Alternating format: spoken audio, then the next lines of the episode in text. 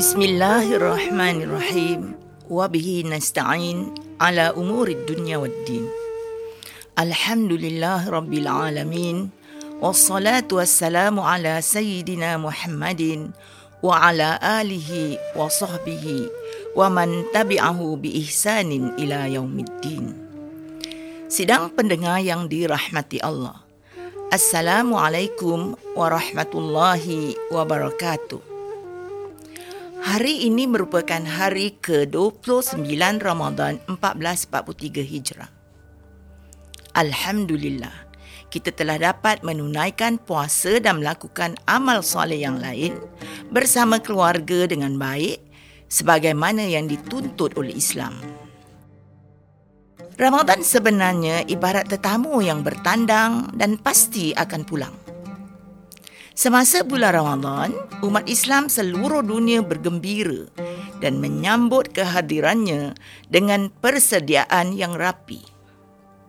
Malah sepanjang bulan yang mulia ini ditingkatkan segala amal ibadah semampu dan sebaik mungkin kerana menghormati kemuliaannya bagaikan menatang minyak yang penuh. Ramadan ialah bulan pesta ibadah. Kini Ramadan bakal meninggalkan kita. Adakah segala usaha dan kesungguhan kita beramal ibadah sepanjang Ramadan akan terhenti dengan berakhirnya Ramadan? Pastinya tidak. Kerana Allah Subhanahu wa taala berfirman dalam surah Al-Hijr ayat 99. A'udzu billahi minasyaitonir rajim. Wa'bud rabbaka hatta ya'tiyakal yaqin. Dan sembahlah Tuhanmu sehingga datang kepadamu al-yaqin, iaitu kematian. Sebagaimana yang kita ketahui, amal ibadah kita sepanjang bulan Ramadan yang utama ialah ibadah solat dan puasa. Kita telah berpuasa selama sebulan dengan cemerlang. Kita juga telah berusaha menunaikan solat fardu dan solat-solat sunat sepanjang hari dengan cemerlang dengan berjamaah dan solat di awal waktu. Di samping itu, kita juga telah memenuhkan waktu malam dengan qiyam iaitu solat tarawih dan membanyakkan solat-solat sunat yang lain. Dua ibadah asas ini tidak sesekali boleh diabaikan walaupun berakhirnya bulan Ramadan. Allah Subhanahu wa taala berfirman tentang Nabi Musa alaihissalam dalam surah Maryam ayat 31. A'udzu billahi minasyaitonir rajim waja'alani mubarakan aynama kuntu wa awsani bis salati waz zakati ma dumtu hayya.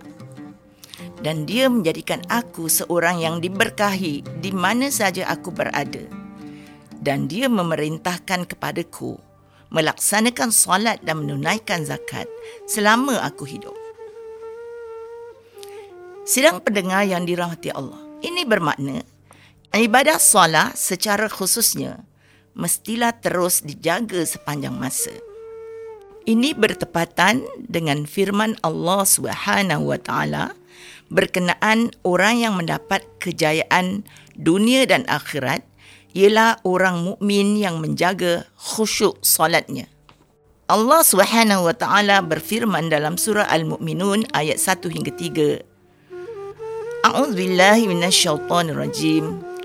Qad aflahal mu'minun alladzina hum fi salatihim khashi'un walladzina hum 'anil laghwi mu'ridun. Sesungguhnya berjayalah orang-orang yang beriman iaitu mereka yang khusyuk dalam sembahyangnya dan mereka yang menjauhkan diri dari perbuatan dan perkataan yang sia-sia. Sepanjang bulan Ramadan, kita bukan sahaja berpuasa perut daripada makan dan minum pada siang hari tetapi juga menjaga seluruh anggota daripada melakukan perkara yang menyebabkan dosa.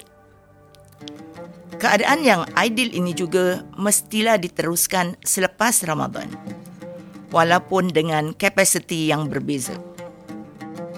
Nabi sallallahu alaihi wasallam bersabda yang maksudnya amalan yang paling dicintai oleh Allah Subhanahu Wa Taala ialah yang berterusan walaupun sedikit.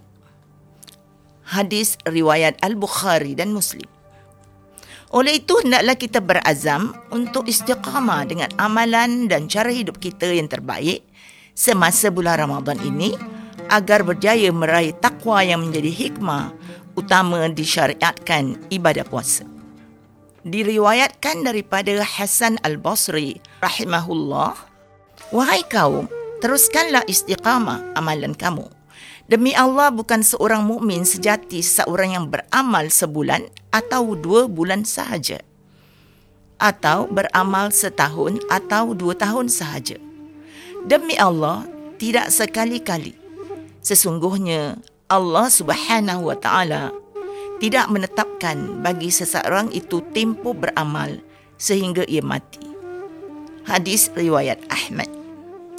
Malah banyak amal ibadah sunnah yang kita tunaikan seperti membaca Al-Quran, bersedekah, membantu orang yang memerlukan dan menjauhi segala larangannya.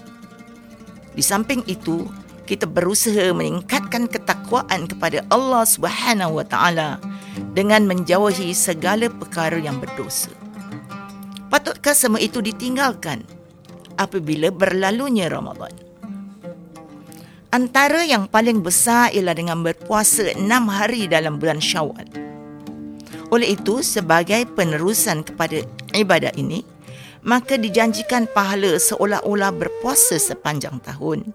Sebagaimana disebutkan dalam sebuah hadis riwayat Muslim. An Abi Ayyub Al-Ansari radhiyallahu an annahu haddathahu anna Rasulullah sallallahu alaihi wasallam qala Man sama Ramadan thumma atba'ahu sittan min Syawal kana kasiyamid dahr Artinya Abu Ayub Al-Ansari radhiyallahu anhu melaporkan bahawa Rasulullah sallallahu alaihi wasallam bersabda barang siapa berpuasa selama Ramadan dan melanjutkannya dengan enam hari puasa semasa bulan Syawal maka baginya pahala puasa selama setahun penuh. Hadis riwayat Muslim. Sidang pendengar yang dirahmati Allah. Teruskanlah amal ibadah kita sebagai bukti cinta dan rindu kita kepada bulan Ramadan. Bulan rahmat, bulan keampunan dan bulan penyelamat daripada api neraka. Bulan yang menyediakan seluas-luasnya peluang untuk meraih syurga. Teruskan solat, puasa, membaca Al-Quran, bersedekah dan berbuat baik selamanya. Sekian, wabillahi taufiq wal hidayah. Selamat berbuka. Wassalamualaikum warahmatullahi wabarakatuh.